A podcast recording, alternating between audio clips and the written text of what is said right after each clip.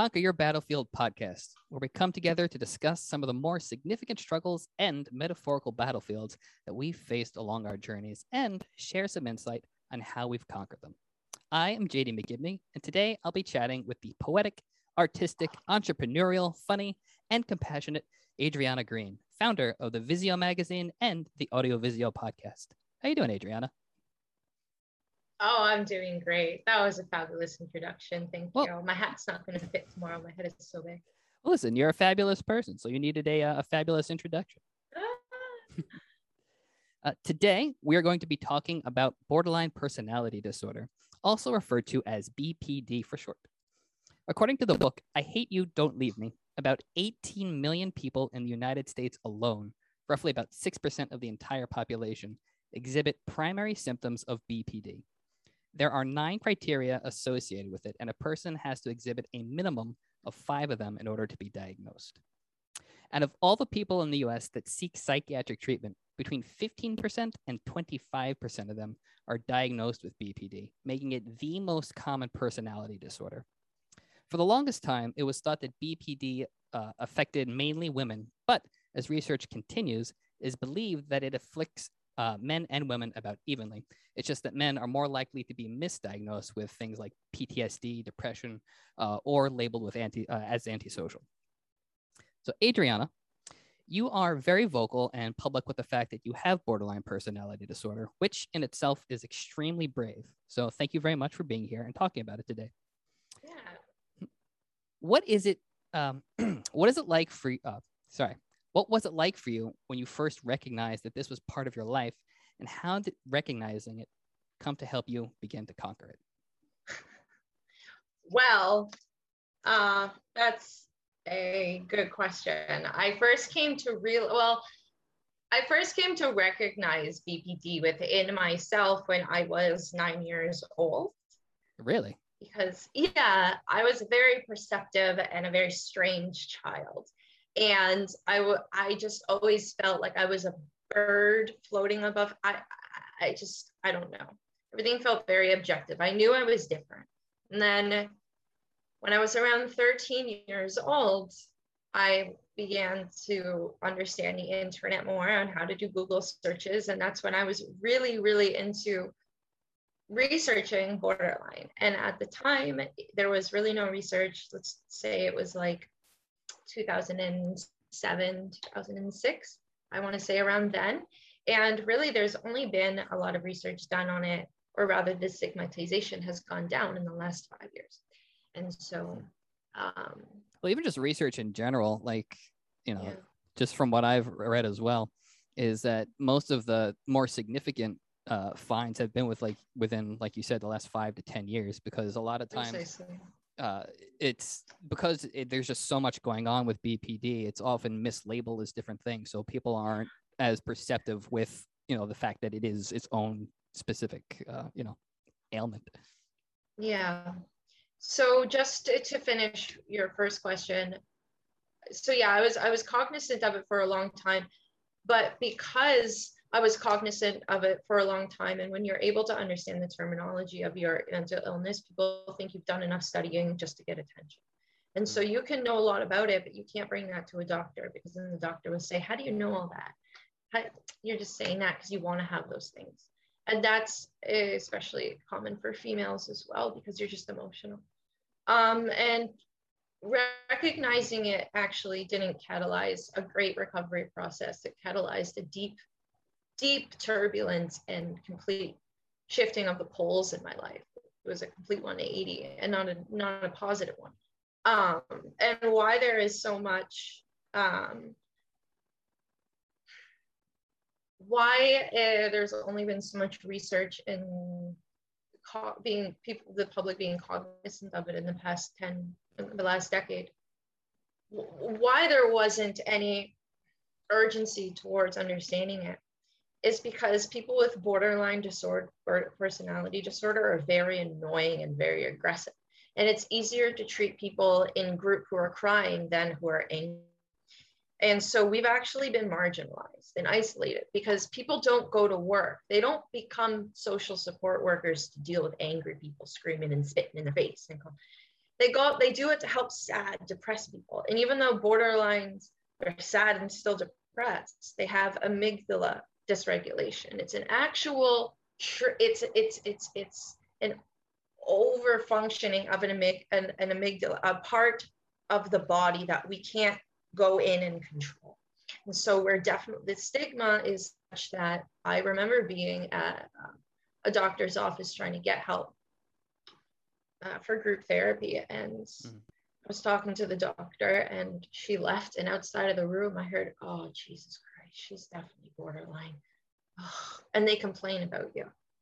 They it, so as a borderline, if you don't have intelligence on your side, you're stuck in hospitals. You're stuck in a cycle. If you you're stuck in we deserve to have happiness.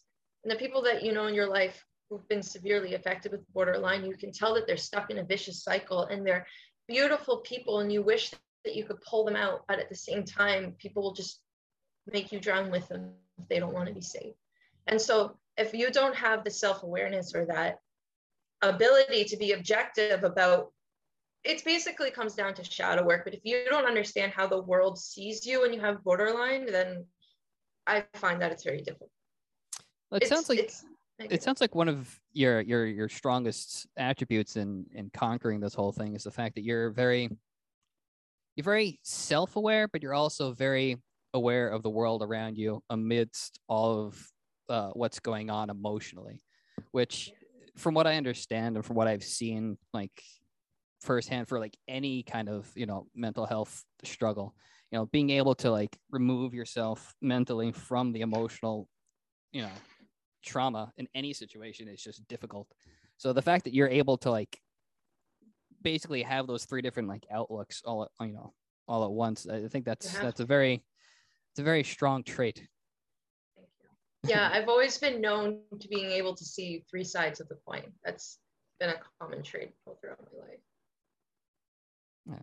And I think I think you bring up a really good point when you say like, you know, when you first went to go see like a doctor, you know, that is a very common thing is where like therapists and doctors in general tend to have that abrasive uh, approach to people who have BPD, which right there is, you know, an issue because it's something that is so, it's something that can be really chaotic and needs the help of a professional. But if you have people who are, you know, literally there as professionals to help, you know, and they have that like abrasive, you know, approach, it makes it it makes it so that people who have BPD are, you know, more reluctant to actually go and seek that because you don't want to feel judged, you don't want to feel criticized, and it's like if the person who is supposed to be helping you is giving you that, yeah, it makes it makes it very difficult. Precisely. It, it, it is very difficult. And because BPD lies on a spectrum and in, in, in, in, in the categorization of personality disorders, it falls in cluster B. So cluster B, you have your histrionics, you have your narcissistics, you have your borderlines, and you have your antisocials. Mm-hmm. Those are all personality. Oh, there's like OCD personality disorder, antisocial personality disorder, borderline personality disorder, and lots of others. So borderline is within cluster B. Hmm. So you can have like symptoms and subtypes of others. So for example, my special little soup recipe is like, yeah, I have borderline, whatever, but I have schizoid system, schiz- I'm schizotypical and I'm antisocial. So I'm more uh, anti-authoritarian. I can't really, I can't hold down a job very easily. There's lots of borderlines who are very successful because they have three out of the nine or four out of the nine symptoms. When you have nine out of the nine symptoms, it becomes, which I do, it becomes, yeah, it becomes a interesting life. It's um, actually, a lot to juggle. Well, actually, the only one, and you might have to put a trigger warning on this, but I actually have eight out of nine. My self harm has never included cutting, it involves anger. So that's so when people self-harm in a way that's physical like with the cutting whatever um, that's a way to get your pain out because there's so much pain you need to relocate your pain to another area. I totally understand it. It's not something to judge. It's a real thing that's happening in the brain however for me that has never happened either because i'm too anxious or too narcissistic because i don't really want to do that to myself i get angry and i let the rage out I just, and it's not in anybody's face. It's not in, you know, it's to myself in a corner, but it's, it's, it, but it's akin to, it's a form of self harm because there's only so much you can do that, you know, to your body. Um, yeah. And I can only I imagine actually, that yeah. like having that amount of, that intense amount of uh, emotion, that intense amount of anger, or that that intense amount of like darkness needing a release. You know, I feel like it's a very human thing to have, you know, take yeah. an emotion that we can't necessarily process in the moment and turn it into a physical thing, whether it's you know, like if it's anger, you're getting into a fist fight with somebody, or like you said, you know, like people, some people with BPD have to cut themselves because they have to give it a physical form, or let's say, you know, it's an artist who's uh, who has depression and they make a sculpture they need to give it a physical form in order to understand and and make sense of what it is that they're feeling. Yeah precisely. And sometimes it's more insidious and harmful.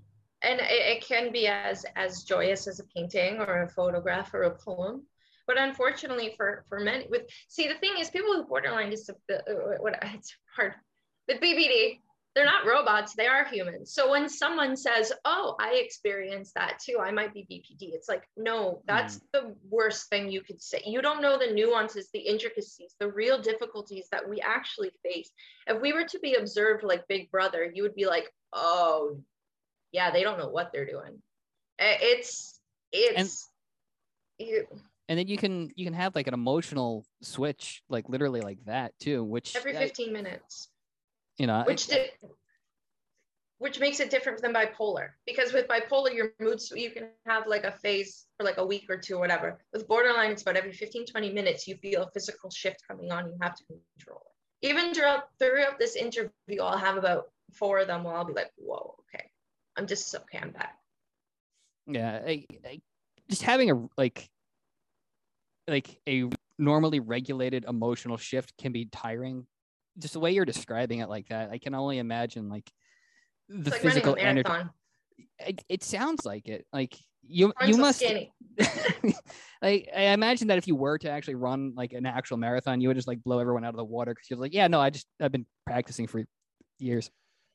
Running away from my demons, you're gonna be quick. Yeah. yeah, pretty much, pretty much. But you know, you know Hercules. You know how Zeus put all the Titans down there? He's like, yo, chill or not the Titans, but you know what I mean, the monsters. Oh yeah, the Titans. You put them in cages. Yeah, yeah. I put them underneath. He's like, hang out down there, and like, that's what it feels like. Every day you wake up with borderline, you're like, yo, down there, in the cellar. you're like, no, no, no, not today. Live. Not today, demons. Get out of town. Actually, and I'm gonna let you continue. Uh, but do you mind if I just read something about anger and the amygdala? Oh yeah, so no, please, kind of like please. wraps up. Shared, yes. Okay. I'll try to skim. In people who have BPD, the amygdala is very active, almost too active, so the emotional responses that arise tend to be big. If you have a big emotional response, the behaviors that arrive from that response also tend to be big. For example, imagine that your significant other promised to be home by seven, and because of work or traffic, got there 15 minutes late. You start to get angry as each minute passes, and then by the time he gets home, the anger has boiled over and you blast him. If you were to stand back and think about it, you would likely say that your reaction to his being 15 minutes late was an overreaction. However, given your powerful emotional response, your behavior seems justified in that moment. In BPD, you can blame this response on your overactive, under-controlled amygdala. The amygdala also plays, plays an important role in the making of memories. In particular, memories tied to strong emotions. And this is the critical function that under normal circumstances would work like this. Imagine that you go up to an unfamiliar dog that's wandering in the park and the dog growls at you and then bites you. You experience fear and the memory is registered and locked in, making it less likely that you will go up to strange dogs in the future. From an evolutionary perspective, the amygdala would have helped keep us away from all sorts of dangers like saber-toothed tigers. In BPD, this response is magnified, and then rather than their serving simply as a warning, the memories paired with strong emotions play over and over, causing suffering, suffering even after the danger has passed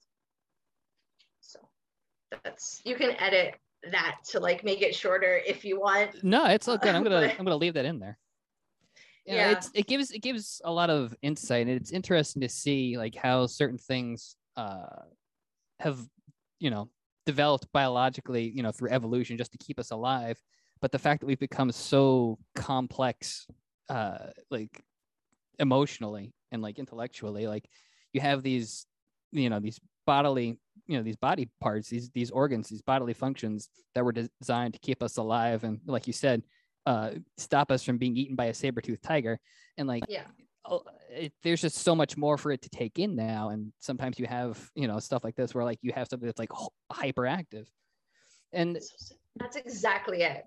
and it's interesting that like at least from what i've read in my own research uh bpd can either be caused through uh something that's biological uh it could be something that's like learned from like childhood and then going into adolescence or there could be a combination of of both basically nature Yes. nature and or nurture so the fact that there are so many different uh factors in what causes bpd like that that that alone i think is is fascinating to understand Of course.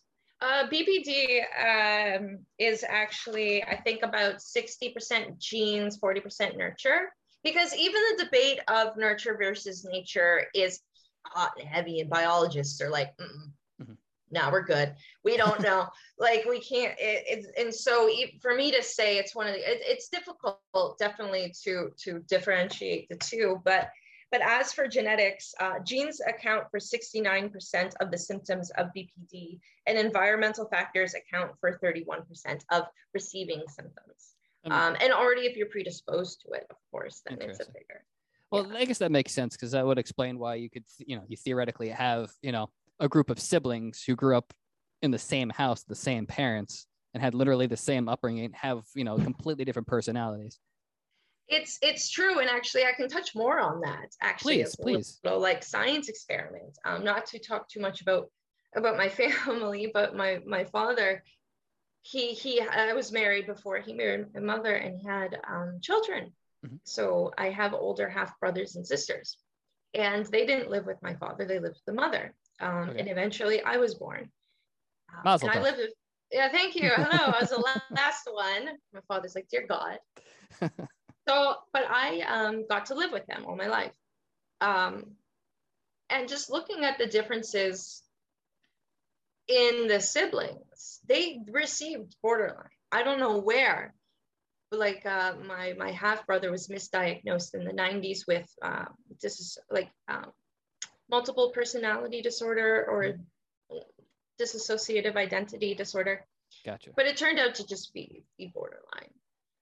Um, And I'm assuming that what caused the misdiagnosis was the drastic shift in emotion so quickly. Am I correct? I also think it was the shift in education because it was the early 90s. Mm. And then his diagnosis got changed when he was much older. Oh, yeah, because I think was wasn't it in? Correct me if I'm wrong. Uh, wasn't it in the '90s where like borderline started really getting some like attention, where of- people are like, "This is a thing." Yeah, because of Marsha, I forget. I want to say her name is Marsha Linehan. I could, I definitely could be wrong, so please fact check me. But she's mm-hmm. the one who created the now heavily used and implemented DBT therapy program, specifically made for people with, with borderline. Because people, you know, people with depression and anxiety, you don't have to have borderline to have depression and anxiety. But if you have depression and anxiety, you probably have borderline. Like if you, it's I don't know how to say it, but and so a lot of the times, and in my own experience, you're put into group therapy with people who don't fully understand your drastic and extreme experiences with mental health. So I was put into a group with like no one had borderline, they all had depression or anxiety, and I had a hard time retaining the material because there is material that is broad enough to, you know, CBT, breathing exercises, ride the wave, fighting eh, your battles that's all inclusive but when it comes to borderline there are specific it's a specific regimen that needs to be Mhm. followed. And so in the night my point being is that yes because of that um because of the brain that marsha had she shone uh, quite a light on dbt that allowed the destigmatization of it up until now. Yeah. Well, uh, I'm glad that we are now at a point where you know this is definitely coming to uh, more light. You know, there sorry, there's more light being shown on you know the topic of borderline personality disorder and, and the fact that it's being recognized as its own, its own separate thing and it's not just being lumped together as like you know this type of depression or like this type of anxiety. It's it's starting to really get the proper you know therapy that uh, that is needed. Precisely yeah. So and, and yeah. Uh, i was i was about to ask you know how how is it that you started to uh, work through having it. Because you you had said uh, at, the, at the beginning of the interview that you said once you realized like you had it and that it was part of your life um that you said it, it kind of it didn't go uh towards getting better right away. You said it's it got worse for you. So how is it that you were able to turn that around into you know being the positive smiley you know optimistic person sitting in front of me that's a very good question. And I think it happened because I willed it to happen. You have to want it bad enough. Mm. Because that's the thing. Borderline and the depression and the apathy that comes with it can begin to grow on you like vines until it suffocates you. It's it's a deadly illness and the suicide rate is high. And I've lost friends to it so it's it's a matter of it depends on your situation as well there's a lot of people who i know who with borderline that have the financial resources and the family support that keeps them floating even though they're suffering they're mm-hmm. still mm-hmm. they have a life support and reach mm-hmm. i unfortunately got a diagnosis surrounding the time when so many events in my life were surrounding me that i had nothing to hold on to and because of that, I did a lot of the coming out of that darkness on my own. How old and were you when you got the diagnosis? Late. I was 23. And, and, and and you know, I could have used a lot of help before. But 23 is is definitely a late age considering I knew since I was 9 and no one listened or believed. That so is definitely got, a long period of having to not have anyone listen to you. Yeah, and that's kind of, and they're like, why do you have borderline? It's probably because no one listened to me. It's like the anger builds up. It's like I was a smart kid and no one listened to me. Hmm. No one listened to me. No one takes you serious. Um, and, and if you're perceptive enough to perceive that, mm, but rather, so it takes, I think when I was about five, yeah, there's i always knew i had something inside of me. And i think it was the grandiose egoism that comes from having a severe mental illness but i knew that even if i didn't have a mental illness there is still something inside of me that's supposed to be out. To say i'm special perhaps but no it's it's it's it's the egoism that i feel all artists and writers need to have. It's a healthy dose of i can do this. I need to so the biggest thing throughout my whole life has been I'm excited to see what's on the other side of this. You have to be excited. Do you feel that uh, like you, you're a, you're a you're a poet, you're a writer, you're a, you're a painter, you have you're a musician. Do you feel that uh, these artistic outlets have helped you with coping and and getting through some of like the the more difficult uh, experiences that you've had with BPD? Um, so, as a that is a really emotional question for me, actually, because I, as a podcast interviewer myself, I interview a lot of artists and musicians, and I ask them that similar question, and mm. their answers are good, but I I just can never really relate to a lot of them and I don't know how that sounds. It's totally understandable. I, I think it, I think that me, question is a very difficult question to answer because it is so the answer is so unique to each individual person answering it. Yeah, because it just makes me realize like I honestly like if I didn't have writing in my life, I wouldn't be I, I can't explain it. It's like drinking water. Mm. I need to do like I can't like I don't know. Like I feel like uh, if I don't play the piano, I feel like I'm suffocating. It feels like you have this buildup of something that just needs to be let out. And yeah, like when you finally get to do it, what are you gonna say? yeah like, uh, like i'm channeling some like psychedelic psychobabble that's coming from the ether that's using me to like be processed which i know is crazy and i and i know it's not true but that's that's what it feels like Listen, it to- any anyone that's an artist that's listening to this or watching this right now is gonna be like, I get it, because it totally, Right? It's exactly how it feels.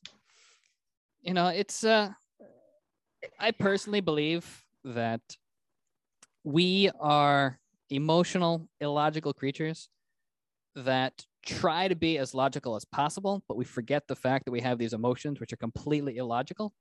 And so Yeah. we uh, we try to express ourselves uh, through art by creating our own, you know, rules that have some sort of logic and flow and like reason to them to give some sort of like physical representation to something that shouldn't make sense but totally makes sense. precisely um but even to say like the uh, what did you say what what did you say opposite or the What was that? You cut out for a second. you said something and I wanted to comment on it, but it completely slipped my mind. Oh, the opposite. And here's the thing that's a kind of a pop culture myth. The opposite of, um, oh, I lost it again. No, JD, no. It's over there. Oh, wait, no, it. let me write it down. Wait, hold on. And then I won't this. forget it. Okay. Okay. Now I can speak. the, a very, okay. There's three very common myths in pop culture. Hmm. One, that we only use 10% of our brain. That is nonsense. That is a lie. That a quote on Instagram told you if you only use, if we only ever use 10% of our brain, then I don't know, through evolution, don't you think that the 90% other part of our brain would, I don't know, atrophy? Mhm. And Well- then not be usable. Okay, anyways. I think I'm think they only use that one so they can make the movie limitless. It's dumb. the second one, the second one, okay. I checked with Darren, He agrees. He's like, yeah, it would, it would, hey, okay, Hey, yo, whoa. hey, oh, no. Um, the second one being, co- there's no such thing, or common sense isn't so common. No, it's not that common sense isn't so common. Common sense doesn't exist at all. It just doesn't exist for anybody. It's relative. It doesn't matter. And the third one that's actually pertaining to this conversation, people in the comments are going to be like, who does she think she is? Just, anyway, Why is she talking about buses? yeah. Yeah.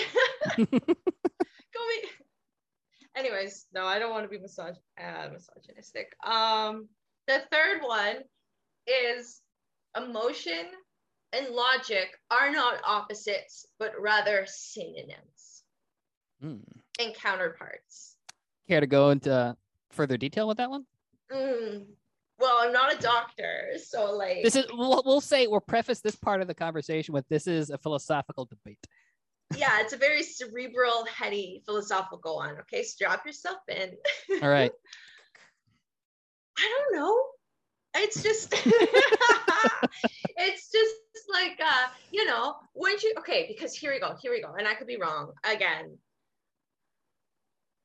I believe that the premise or the idea behind someone saying or thinking that the antithesis of emotion is logic comes from a very patriarchal ideology of like way or way of seeing the world. Because and i'm not saying you think like this or whatever whatever. I'm just shooting the shit you know what i mean but logic is usually considered a masculine trait and emotion is usually considered a feminine trait. And females and males are considered opposites. Considered in the tech you know what i mean in the textbooks whatever opposites. And so it's not i don't think it's consciously used in that manner with that intention but i think it derives from that to say I, that you could either be emotional or you could be logical. I think that's I think more of a i think it's more of a western culture kind of thing because you know you do have okay, you, do, yeah. you do have uh cultures you know throughout history who have had uh, very strong you know matriarchal societies where like women had a, had more of a, uh, a a guiding role and weren't just yes. meant to be subservient but I, I do agree that you know in, in western culture that is that is a big issue that's why you have a lot of things where like you know like the past like 10 years or so you've had like the whole questioning the whole man up philosophy and saying hey you know men men have feelings as well. It's not just their fucking stone. You know i, I think i've actually had uh, a similar conversation uh, to this with a with a friend of mine. And the topic basically was just uh, the way men and women approach things is that men tend to be more logical and women tend to be more emotional. But I don't think that's necessarily a uh, biological thing. I think it's more of like a, product of how our our society is, where like we're taught from the time we like pop out of the womb, hey, you have to t- you have to be like this, and you have to be like this. So it's like, are we naturally like that? Are we like taught to be like that? And I think that's that's a really good point that you're you're bringing up is the fact that like you know, we're human beings. We are both logical and emotional, whether we're a male, female, hermaphrodite, somewhere in between. Like always said that. It, it's, and I think emotions were were meant more of just like to be there initially when we didn't really have you know higher functioning brains to this way they can yeah. keep us alive when you were talking about like the amygdala it's like hey we have you know basic fear response to be like i'm not going to get eaten by that giant bear sloth thing because i don't feel like i want to be eaten but imagine if we didn't have emotion. Okay, let's say that emotion is the antithesis of logic. Let's just say, for conversation's sake, it is the opposite. Emotion Devil's advocate. Emotion. Let's just, yeah, let's just say. And we're talking primitive, as you were just saying, bar, primitive times. Caveman, gotcha. Hunting, gathering needs. Gotcha. Okay, we're on it. We're on the page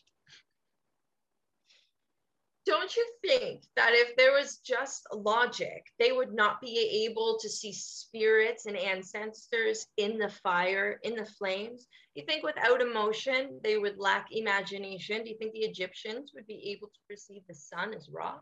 I I I agree with that hundred percent. I think that, you know what I mean. I think that logic. This is philosophically speaking, because I am in no way a professional.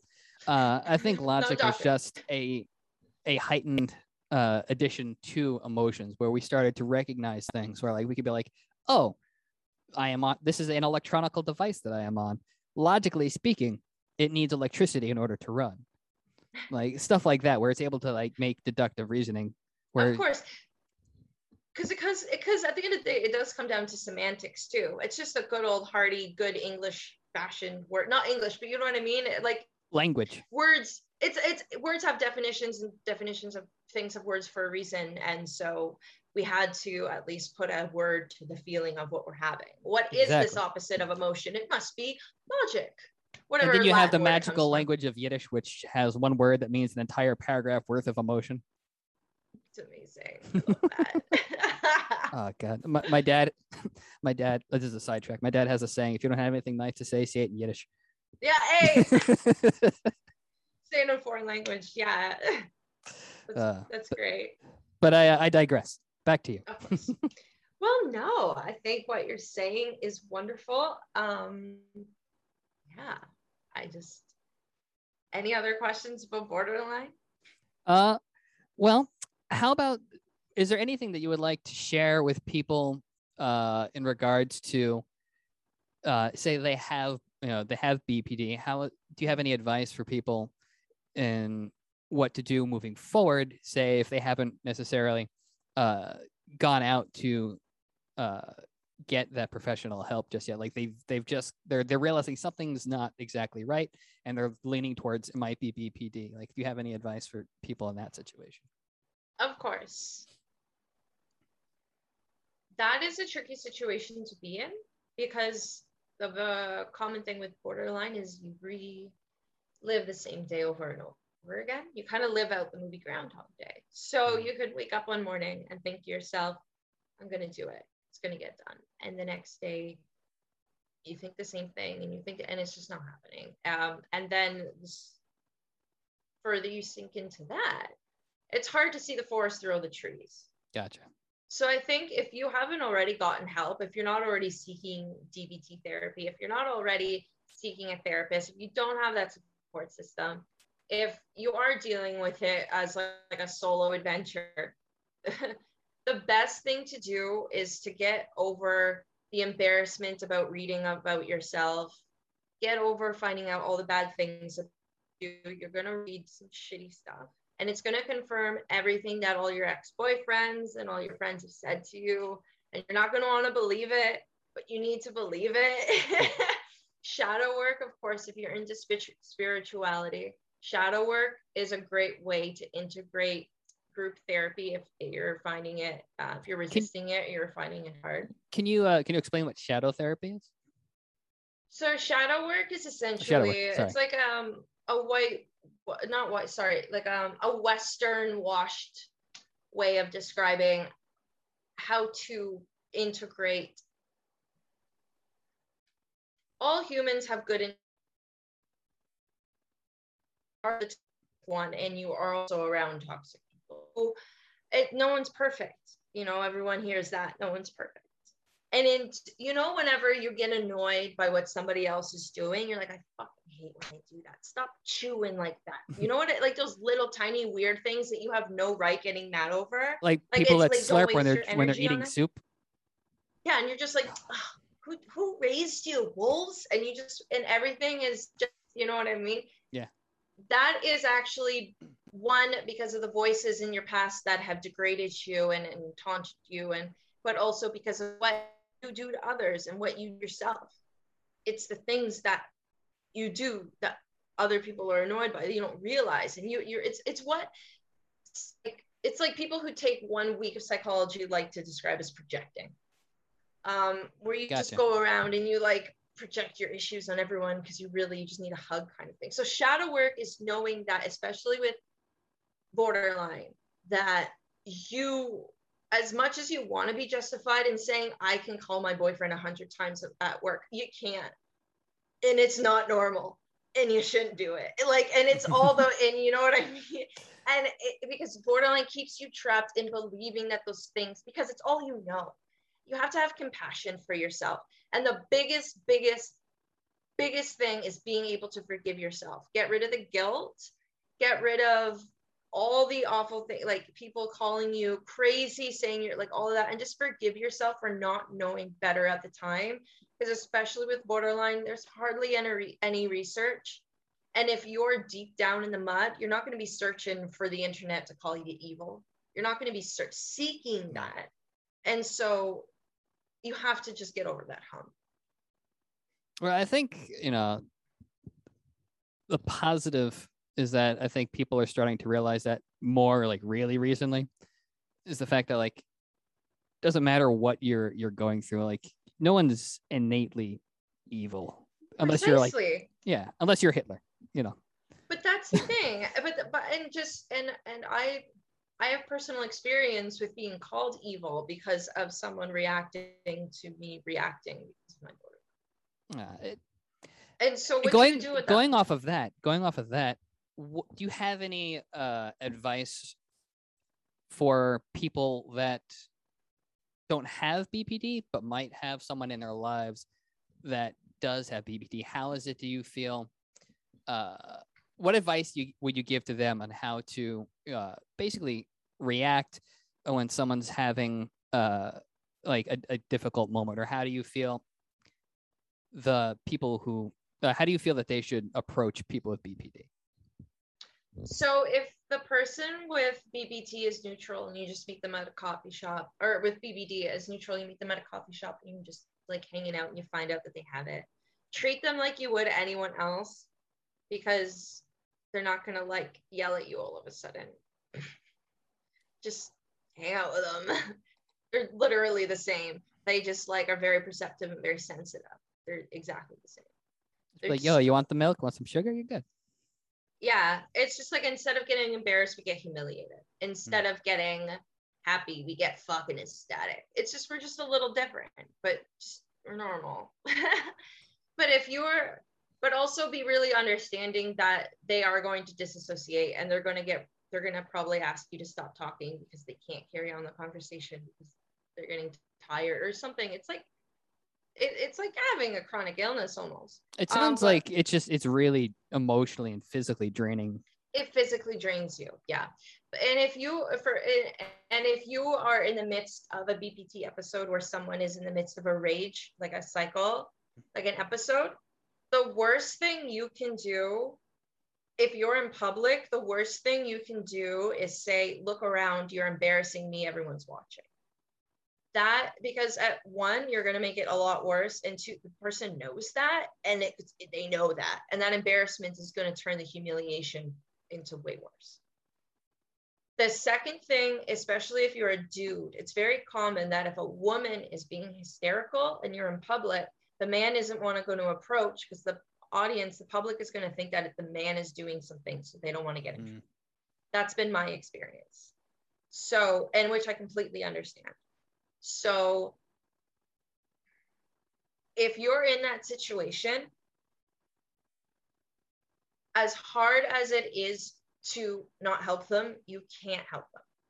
You have to set up a boundary. You have to say, I'm here for you, but you can't, because at the end of the day, you don't want anything to happen to yourself. Yeah. Well, it's also, get, it's also important. I want to point out, you know, you can't force help on anybody. You can make, and your, that's what I was going to get to. Yeah. Yeah. And, and that's the thing too yeah but that's the thing too because even if you're able to get out and out of out away from because especially when you're in public they're going to be too hysterical and embarrassed. You're not going to be able it's best to stay away as long as they're not hurting themselves or others. Mm. but if you can get to a place that's private and you're able to like actually like restrain their arms down in a nice way just hold them down. Nobody wants to do that but that's what they need. They need someone to look them in the eyes and say, hey, you're not being yourself right now. I know you're better than this. I know who you really are. They have to feel seen because they don't want to be acting how they're acting right now. They don't want it either. As much as you don't want to have to deal with it, they don't want to be having it. It's embarrassing. So if and you can get draining, you know, and it's physically draining. Um, yeah, on the body, it takes a toll. So if you're actually first thing to do is to further embarrass to look at them like oh, i tried to take you somewhere now you're ruining the i can't that kind of stuff.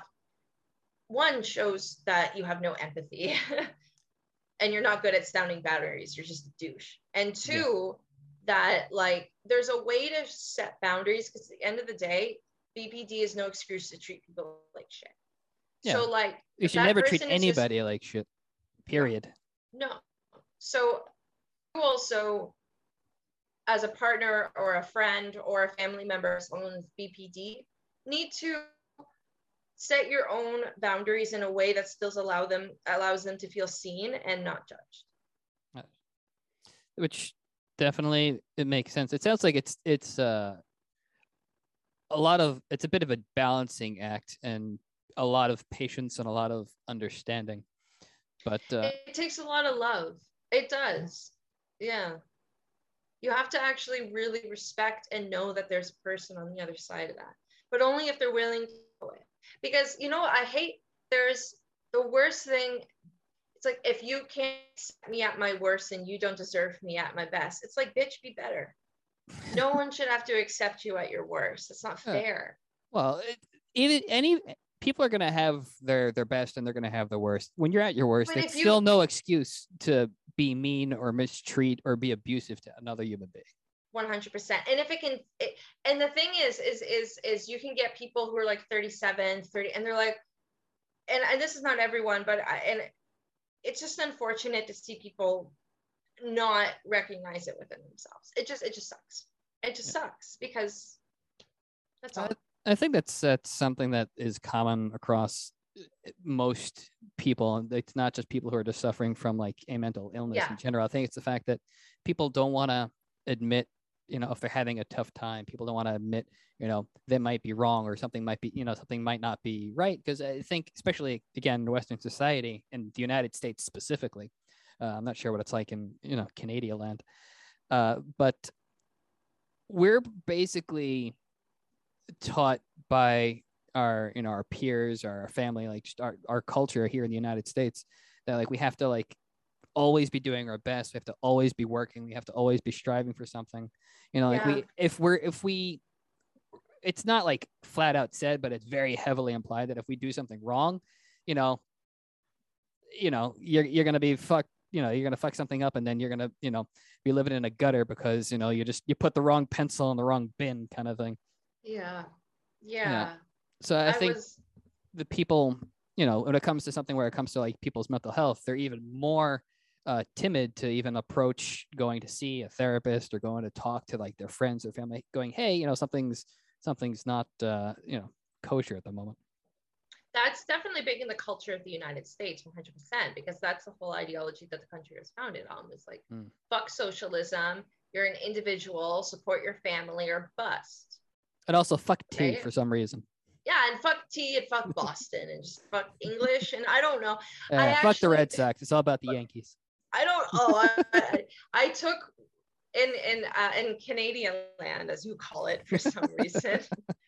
I took uh, American history for fun as an elective. right So I, I learned quite quite a bit.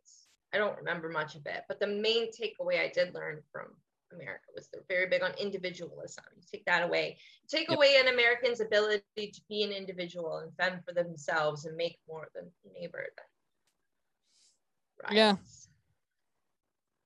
I was once told by someone from Michigan that I have Detroit hustle, so I can only imagine.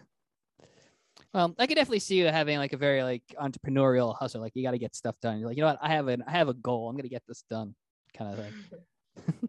yeah. And it's good to have with men oh, so yeah with borderline it doesn't uh, stop you from doing anything. There you can be anything you want to be with borderline. You just can't yell at anyone. Yeah. doesn't stop you from living a very grand life. It only hinders it for your all of your 20s well, I'm I'm glad that uh, you you were able to like recognize everything and you know work through it. And it sound well. It sounds like you're definitely in a in a positive place with you know with yourself, like being aware and finding a way to work through what you know is you know part of you. Oh, and I'll tell because I wanted to talk about this because like I got kind of like carried away. But the one thing when I turned 25, I was like, I need something to wake up in the morning and be a part of and to have and to claim as my own. And that's why I started Visio magazine. And that's why I started the Audio Visio podcast. It cause it allows me to have so much joy and it fills up my day and it lets me actually have stuff to put into my agenda because I didn't have any. You can buy uh, as you you have to have a life to fill it up with. Mhm. So, which is depressing but true. So, what do you you have to make your life happen? That's what I did. I it was stagnant, so I moved it. That is a that is a good uh, piece of advice in general. It's just you know you have to build the life that you want. You know things don't Yeah. just like fall into your lap. No, Like e- even if like you know you just happen to be like given something, it's like you have to do something with it. Oh, yeah, no, I no mental illness falls right the fuck in your lap. I know that. Yeah, so it's like oh look you're born, surprise. Oh, thanks for this little spice of life. But yeah, hmm. so I hope that's been sufficient. I hope I wasn't too negative. No, not at all. I think this, you know, this is very insightful. You know, the fact that, you know, you're you're very open. The fact that you're willing to talk about it. I think it's something that, you know, it, it'll. It, I think this is something that can help a lot of people, especially people who, uh, might be feeling, you know, towards this but not quite understand it. Like hearing your story, hearing what you've gone through, hearing, you know, what you've done to get you where you are now. I think that is very that is very enlightening. Thank you. Yeah. Appreciate it. And it's not too descriptive because, again, like everyone with borderline is so different. So there are people who are my, light years ahead of me and who are younger than me. You Yeah. know, but it's all it's a it's a personal journey and it's subjective and it's how you how you live it. I agree with that 100%. So, thank you so much for taking the time to share some of your insight. Thank Well- you for letting me share my insights. You're welcome. you know, borderline personality disorder can be such a, a chaotic force at times, and you know, studies are still trying to understand the full scope of it. So again, I really appreciate the fact that you kind of uh, shared this little slice of like what you have been going through this, you know, at this point in uh, in time. BPD is an unstoppable force, but I am an immovable object. Pretty stubborn, so you, you know can't let it get to you. I like that. It's uh, it's that Italian heritage. It's like, nope, not today. Ah. All right. Yes. but thanks again, JD. This has been lovely. You're welcome. Yeah. yeah. So I truly believe that the more that we as a society feel comfortable opening up about our struggles, the more it will help others to realize that they are not alone. Everyone has the inner strength to face whatever life puts along their path. So thank you again for taking the time to chat. And thank you to everyone that has been tuning into this episode. If anyone watching finds that they are indeed struggling with their mental health, please don't be afraid to reach out to your friends, to your family, to your, your colleagues, or more importantly, a mental health professional. I'll have some links in the description of this video uh, that will have some further information and connection to further resources. Until next time, remember that you have the strength to conquer your battlefield.